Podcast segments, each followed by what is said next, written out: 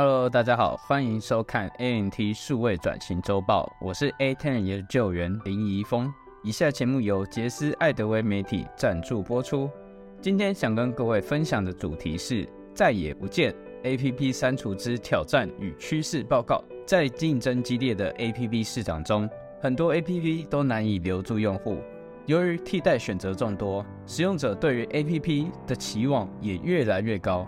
如果一个 APP 无法全面且快速满足用户的需求，就很容易放弃使用，甚至是把它删除。把 APP 从手机中删除，可以视为用户的主动积极行为，明确地表明有某个问题存在了。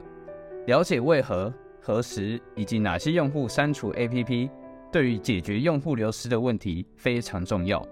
在免费增值商业模式称霸这个市场的环境下，企业成功的关键是确保用户持续地使用。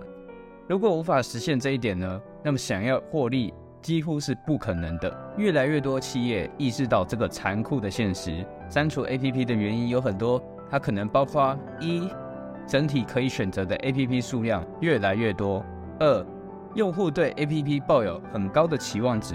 但是呢，在广告中，他承诺的效益与他实际体验存在着明显的差距。三、用户在 APP 商店随意的乱逛，他们往往很快不加思索的就安装某个 APP，但同样的，它也很快就会删除。四、用户拍摄越来越多高画质的照片或者是影片，但是手机的储存空间相对的有限。五、用户对数据隐私有更多的疑虑。因此，对于那些要求分享数据的 APP，反而是更加的警惕。好，那就让我们来看看有哪一些数据是值得我们去关注的呢？以下 APP 删除的数据都是去计算 Android 手机系统的，因为呢，iPhone 的手机在 iOS 15之后，它限制了 APP 删除的追踪，因此我们没有办法去追踪到 APP 是否直接被删除了。好，首先，那删除率在2022年进步减少，它减少了8%。但是删除的比率依旧很高，被删除呢是每个 APP 都会面临的现实。但这个问题有多严重？根据 Appsfire 的研究数据指出，每两个 APP 中就有超过一个在下载后的三十天内被删除。显然呢，用户对于未能满足期望的 APP，对于它的容忍度非常的低。特别是现在几乎每一种 APP 都有许多的替代品，用户可以任意轻松的更换。尽管在二零二二年删除率有了改善，而且这是个正面的趋势，但是删除率仍然是 APP 的一个重要痛点。行销人呢，特别是在游戏产业的，我们常常会通过各种积极的行销活动来获取用户。然而，当用户愿意尝试安装新的 APP 时，同样的，它的删除率也会就跟着上升。游戏类最惨，但是没有行业幸免。根据研究数据表明。游戏类 APP 的删除率是最高的，其次是呢是社交或者是教育类的 APP，几乎每两个游戏就有一个在下载后的三十天内被删除。可能的原因是游戏它比较容易在我们 APP 商店中被探索、被发现到，而用户呢就会去想说去尝试一下这个新的游戏。但是如果这个游戏它没有留下一个令人深刻的第一印象，通常它很快就会被删除。另外呢，像是休闲或者是超休闲的游戏的普及，也导致了普通游戏寿命的缩短。即使是比较硬派 （hardcore） 的游游戏，它也有很高的删除率，因为玩家很快就会意识到，这里需要投入多少的精力，我们才能完全的掌握游这个游戏，并且是享受游玩它的。而当装置的储存空间不够时，用户更有可能会删除游戏，而不是删除其他的 APP。相比之下，在购物啊、外送或其他与生活相关的 APP 中，品牌发挥了很大的作用。这些类别的品牌，它通常在 APP 以外也都是被用户所知的。也就是说，它除了有在 APP 在这个软体市场之中，它在线下的市场也是很活跃的。它的品牌知名度是相对高的，因此他们与顾客的连接更加的牢固。游戏类的自然安装用户。与非自然安装用户，他们的删除率仅仅差了十三 percent。自然用户、自然安装用户，它就是指没有花钱做行销就获得的用户。而对比非自然用户来说，他们有更高的意图性，因此呢，他们的删除率要低得多。在各类别的平均数据显示有二十八 percent 的差距。而游戏类的 APP 对比非游戏类的 APP，它们两者之间存在明显的差距。因为呢，游戏类这两种自然跟非自然这两种用户的差异，仅仅差了十三 percent 而已。而非游戏类这两种用户的差异可以差了将近三十 percent。我们可以再把它归因于这个游戏，它是更容易被探索、被发现的性质。用户呢，可以直接在 APP 商店试玩新的游戏。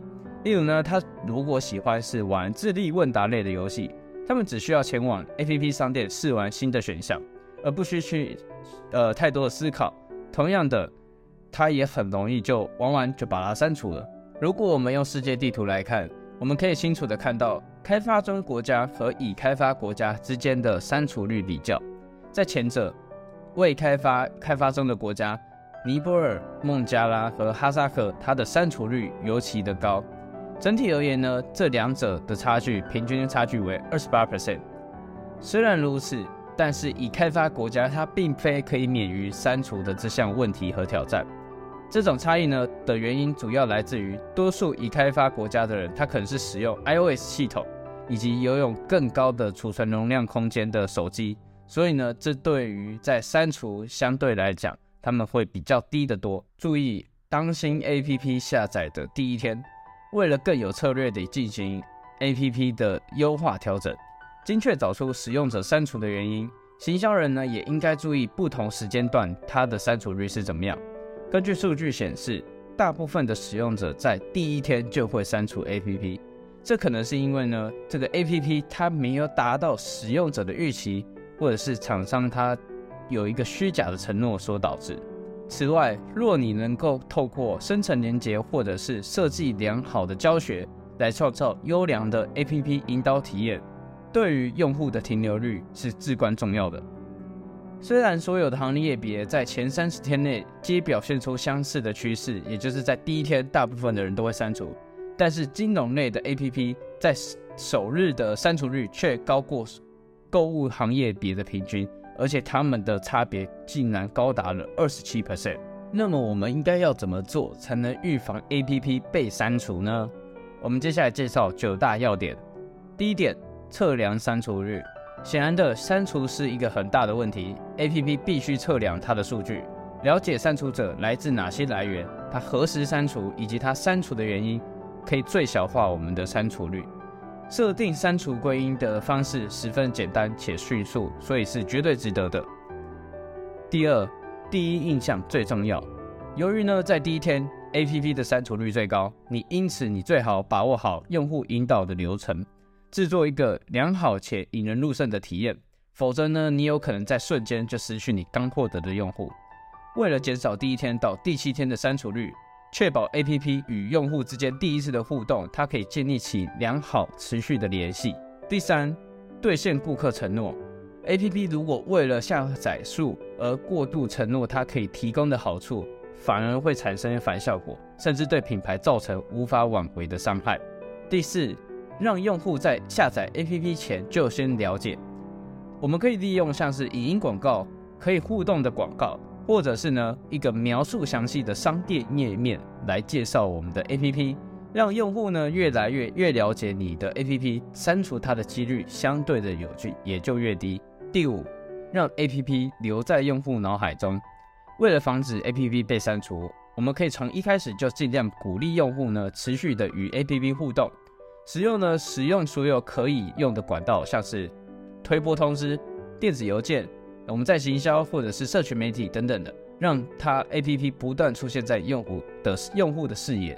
但是呢，为了保障用户体验，不要过度的曝光，让用户感受到一个比较反感的行为，让 APP 不断出现在用户的视野。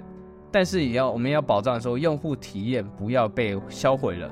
不要过度的曝光，我们精心安排好它通知的时间，并确保 APP 有深度连接这个技术来提供无缝的 APP 体验。第六，聆听用户，参与社群网络、应用商店或者是讨论社区中有关 APP 的任何对话，务必处理那些比较负面的回馈。我们可以透过亲自联系那些抱怨的用户啦，或者是我们尽量在 APP 内就解决用户所有相关的问题。第七，保护隐私和安全。删除率的测量可以让行销人排除那些已经删除 APP 的用户，来应用具有一些比较隐私保护的措施进行目标的定位。第八，设定 APP 内的 KPI 以了解用户从哪里何时离开。我们可以透过测量 APP 内的事件。了解它的使用状况和 APP 用户漏斗的流程之间的关系，特别是呢，如果我们知道什么时候一个活跃用户变得他不再那么活跃，我们就能在这时候提供他一些比较特别的促销啦，或者是折扣来鼓励他继续的使用。如果呢，在我们用户漏斗的某个阶段看到了一个大幅的下滑，那么呢，这可能是 APP 本身它有一个设计上面的问题，因此需要进行一些修改或者是调整。最后一点，第九点。有一个很棒的产品，这一点呢，听起来像是一个针对产品经理而不是行销人的建议。但是降低删除率的最佳方法就是推出一个真正优质的 APP。